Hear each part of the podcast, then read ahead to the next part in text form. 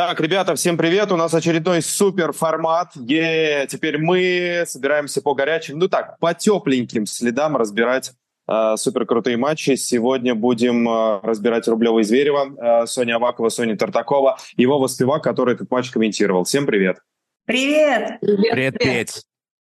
Парни и девчонки, мне кажется, что здесь перед матчем у Зверева как будто бы мотивации было больше, потому что Рублёв до этого уже точно попал на итоговый, Звереву это еще предстоит сделать, и вроде бы как вот в этом плане карты были на его стороне. Отображалось ли это на игре? Можно я начну? Мне кажется, в принципе, каждый турнир, который Рубль проводит, и неважно, отобрался он на итоговый, если впереди большой шлем, он играет на 100%, потому что человек себя без тенниса абсолютно не видит, он не знает себя вне тенниса, и для него каждый матч — это прям вот драма личная. Вот так вот он спорт через себя пропускает. Я бы не сказала, что мотивация была у Зверева больше, выше, потому что... Рубль на самом-то деле не особо следит за очками, за рейтингом и так далее. Он даже не знал, что благодаря предыдущей победе он отобрался на итоговый, он сам об этом сказал. Поэтому для него, мне кажется, самое важное — это победа, особенно в таком принципиальном матче, как против Зверева. Они очень близкие друзья, прям реально ребята общаются. И для него это было прям крайне важно. Плюс не стоит забывать, что, наверное, до травмы Саши преимущество в личных встречах все-таки было на стороне у Зверева. Да, я поддержу. Мне кажется, что действительно тут говорить про мотивацию в четвертьфинале турнира, ты уже здесь, какая разница, что у тебя за мотивация, она у всех высокая. И самое главное, что Андрею нужно максимально капитализировать свою нынешнюю форму. В Шанхае мне показалось, он показал огромный прогресс в своей игре, прежде всего в бэкхенде. Я говорил сегодня во время трансляции, что теперь это не тревожно, когда ему играют подлево. И мне лично очень интересно смотреть, как дальше Андрей будет прогрессировать, в чем он еще может добавить, может ли вообще вот за этот короткий отрезок, оставшийся до конца сезона. И да, как Соня верно заметила, лишь в этом году Андрей начал побеждать над Зверевым, и это третий их матч в этом году, который Андрей третий раз выиграл, поэтому, я думаю, мотивации ему там было вообще не занимать. Соня, Авакова, давай. Да, я хотела на самом деле подхватить Вовины слова по поводу бэкхенда. Мне кажется, можем уже постепенно к матчу переходить непосредственно к тому, что мы увидели. Действительно, удар с левым, мне кажется, буквально вот с каждым турниром, с каждым матчем у Андрея становится все более и более таким острым оружием. Мы привыкли к тому, что у него и есть фантастический форхенд, и мы восхищаемся его ударом справа практически всегда. Это, что называется, it goes without saying. То есть можно это даже не упоминать, все знают, что такое удар справа Андрея Рублёва. Но очень, мне кажется, приятно видеть во время матчей ту колоссальную работу, которая проделывается на тренировках. Именно это проявляется в ударе слева. То есть для него теперь это не просто способ перебить мяч через сетку, это действительно очень атакующий и опасный удар. И он это сам уже, мне кажется, чувствует все больше и больше. Это, мне кажется, суперважно. Ну, наверное, не то чтобы следующий, но еще один момент, которым хотелось бы, чтобы он еще и еще прибавлял. Я, мне кажется, уже говорила об этом, и я думаю, что для этого есть... Укороченный? Нет, выход с лёта. Это настолько просится, потому что и в этом матче со Зверем, кстати, было... много розыгрышей, которые, вот такую легкую тревогу, например, у меня вызывали, в том смысле, что с задней линии Андрей переигрывал, в 70% случаев была ситуация, что Андрей стоит у задней линии, Зверев где-то там далеко за задней линией, и Андрей его все оттаскивает. И кажется, что вот он этот удар, ты входишь в корт и уже должен оказаться у сетки. Но зачастую бывало так, что он у сетки не оказывался, оставался сзади, и, с одной стороны, это продлевает розыгрыш, то есть тебе еще там 3, 4, 5 ударов надо произвести, это физически определенные затраты. С другой стороны, Зверев очень здорово в контратаке играл. Какой-то недостаточно точный удар Рублёва он мог использовать и перевернуть розыгрыш. Вот в эти моменты кажется вот какая-то такая опасность. Если бы он бы там 5 мячей назад пошел бы вперед, ну, может быть, да, с лёта бы он ошибся, но это давление, которое он создает за счет фантастически плотных, хлестких ударов задней линии, оно бы увеличивалось еще больше, потому что по скорости Зверев не успевал. И мне кажется, он даже умышленно, да, играл вторым номером, то есть давая возможность Андрею атаковать, потому что у него таких мощностей все-таки нет. И другая стилистика, другой стиль. Мне кажется, Зверев немножечко так как будто бы сдерживает себя. А Андрей-то, он же замахнулся, это справа, просто любо-дорого смотреть, реально, за этой скоростью фантастической. Но вот опять-таки, если бы были... Они появляются, эти выходы вперед, но если их будет еще больше, тогда просто сказка, фантастика и вау. А можно я сейчас буду немножко адвокатом? Дело в том, что про удары с лёта и выходы к сетке, вот о чем Соня сейчас говорила, мы буквально 2 дня назад списывались с Андреем, я задавала как раз подобные вопросы по поводу игры с лёта, и он все это прекрасно понимает. И тренерский штаб... Да. Все это прекрасно знают. Но по словам Андрея, чтобы это заработало, он разрешил это озвучивать в эфире, чтобы это заработало в матче, нужно не месяц, не 2, не 3 работать. Это даже, может быть, не целый сезон. Для кого-то это работает намного быстрее, для кого-то, наоборот, дольше. Вот и в его случае, мне кажется, что это больше какая-то психологическая история. Он на тренировках, и я прям знаю 100%, отрабатывает это на максимум. Прям целенаправленно. Они над этим пашут. И не первый сезон. Но в матчах что-то происходит, что действительно не хватает буквально. Ты уже в корте находишься. Вот пару шажочков к сетке, закончи розыгрыш не из 20 ударов, чтобы он был там, а из 15. Но он пятится назад, и его что-то ломает. И игроки знают об этом. Поэтому они часто в противоход, кстати, Андрея и ловят. И про Зверева, про то, что Соня сказала про мощь. Вот мне кажется, здесь Вова даже может лучше эту историю рассказать, потому что Вова комментировал встречу Зверева и Рублёва. По крайней мере, мне было слышно во время трансляции интершум, и папа Саша Зверева постоянно ему говорил: ближе, ближе, входи в корт. А Саша, если вы обратили внимание, он находился в метре от задней линии, и это на самом деле достаточно удивительно, а Рубль просто как стена стоял на сзади и прям ни шагу назад. Это было здорово. Мне кажется, именно поэтому у Зверева еще не получалось как-то мощно отвечать Андрею. Что касается Зверева, мне кажется, можно достаточно уверенно сказать, что он словно бы проигравшим уже начал этот матч, потому что эти жалобы в сторону отца полезли уже после первого или второго гейма, и он постоянно говорил, что он ничего не может сделать, что у Рублёва более атакующий каждый удар, и на что ему отец Звереву сказал: а что теперь сделать, сдаться, что ли? И, собственно, да, был прав, и мне показалось, что ментально Саше очень-очень тяжело, и даже когда во втором сете он отыграл 1 брейкпоинт, затащил второй сет в тайбрейк и даже выиграл его, все равно весь его язык тела для меня лично говорил, что он как-то достаточно обреченно играет и, может быть, даже, не знаю, боится Андрея. Мне кажется, что для Зверева важна эта история противостояний со своими друзьями, или как он их считает друзьями, да, что младший брат он называл Андрея.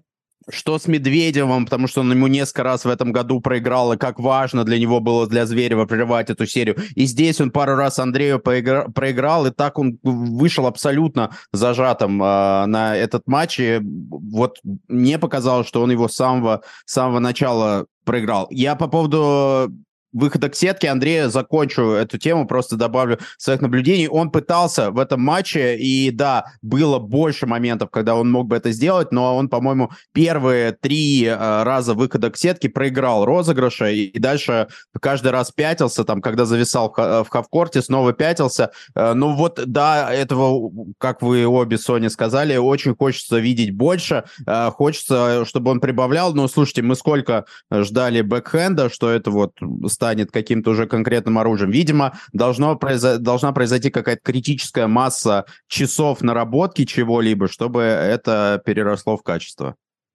Вопрос по второму сету еще. Там вот как будто бы все-таки была возможность... Вот, Рублев дал Звереву вот эту возможность чуть-чуть разыграться во втором сете. Просто сбавил...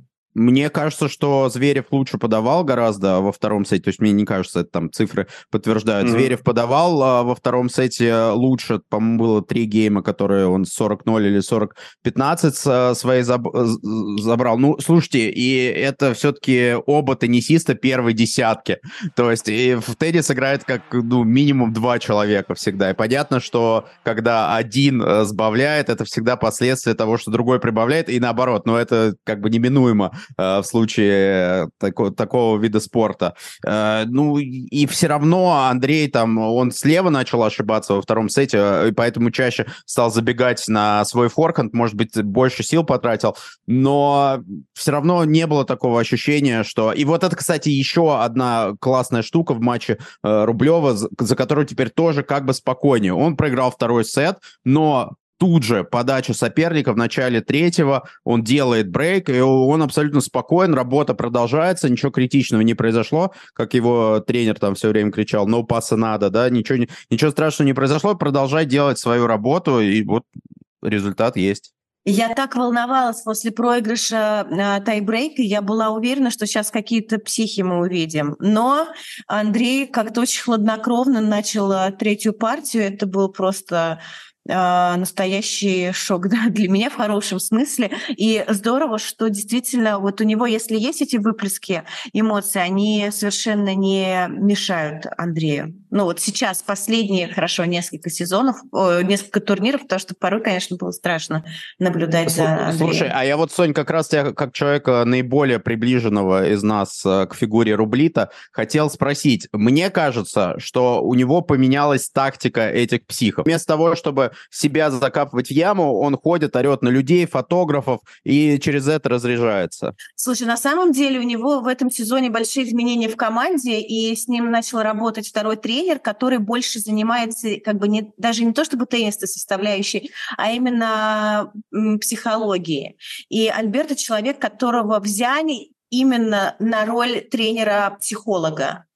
Андрей, я знаю, что пытался работать со специалистами, с теннисными спортивными психологами, но не было той отдачи и того результата, который он ждал. Потому что, по словам Андрея, ни один спортивный психолог не знает, каково это быть теннисистом. А вот тренер-психолог, который играл... Это скорее к психиатрам, потому что, на самом деле. Ну, слушай, многие игроки работают с такими специалистами. Тот же Даня Медведев, когда проводил свои лучшие сезоны и выиграл шлем, у него в команде как раз сидел психолог.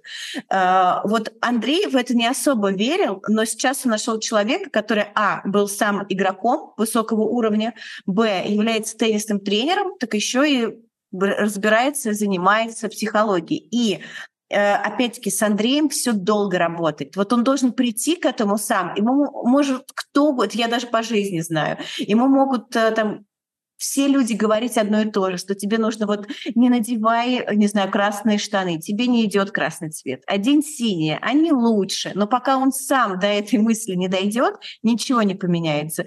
И вот сейчас со своей новой командой, с новым тренером, как раз, мне кажется, это он, во-первых, ему верит, там уровень доверия очень высокий. И, наверное, эти психи, они переквалифицировались как-то внутри него, и поэтому ты сейчас вот замечаешь, что он больше общается с публикой или там с арбитрами. Общается. Слушай, публика в Вене, кстати, отвратительная. Вообще просто какие-то... Колхозники пришли теннис смотреть. Ну, а на стадион просто все очень близко к корту, поэтому игроки сразу обращают на все внимание. Он, кстати, и на это уже не обращал внимания. Там при подаче там был момент, еще Вова тоже обратил на него внимание, что он даже торопится подавать, его даже уже вот крики не смущали, не знаю, как верное ли слово не смущали, но он уже подзабил даже на них. Ты про кого? Про Рублева? Про Рублева, да.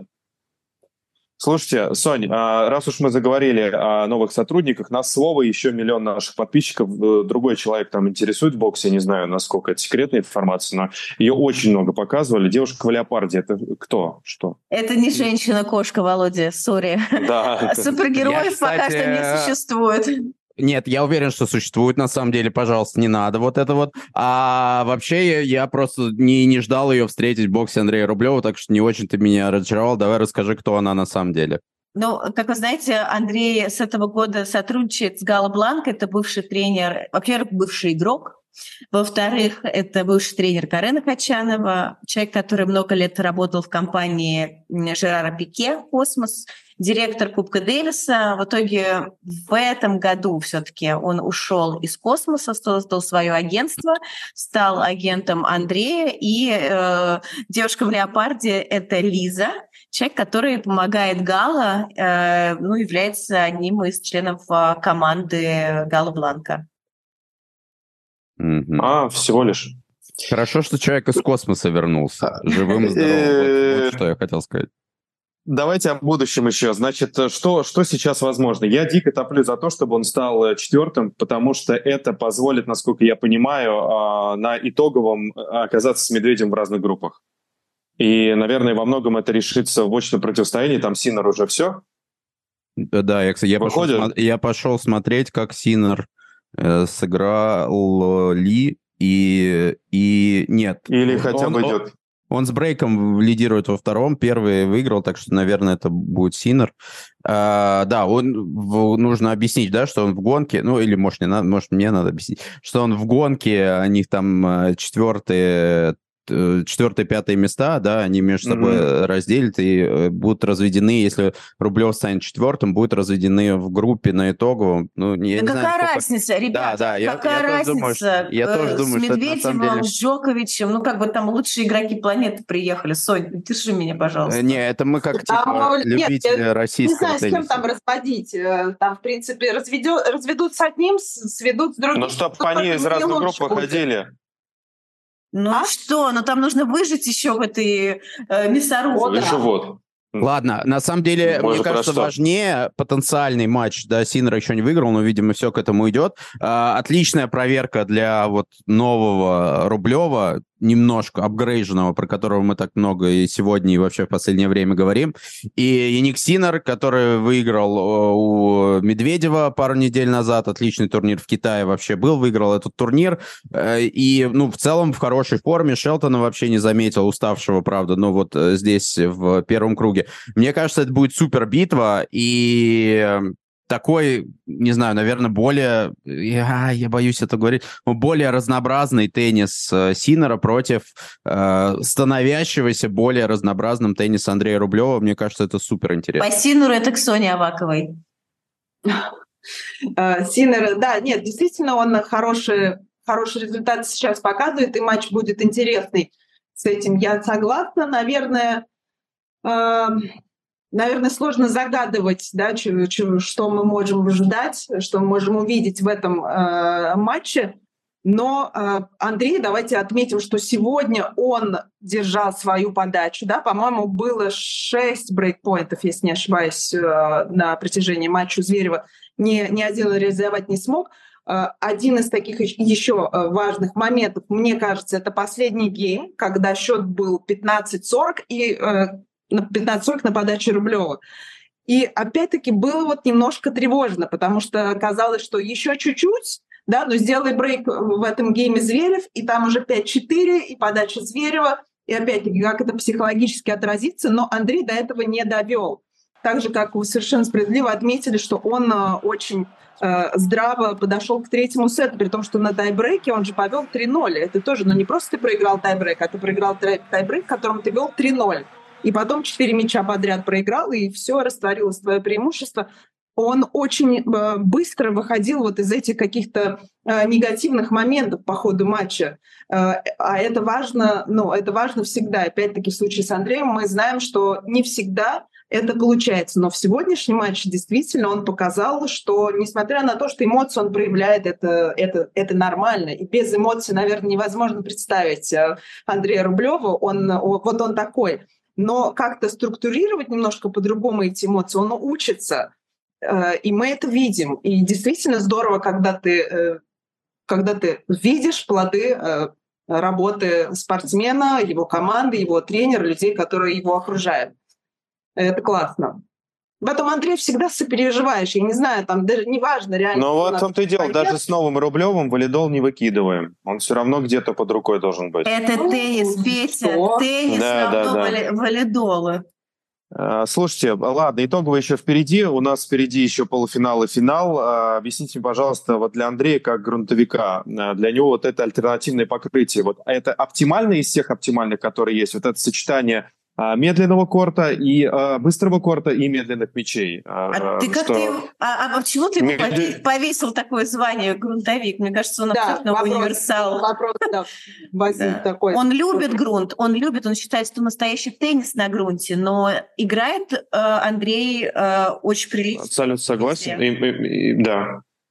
Принимается. Это сочетание в Вене. Мне кажется, медленно очень. Ну, забить тяжело. С одной стороны, забить тяжело такому теннисисту, как Андрей Рублёв.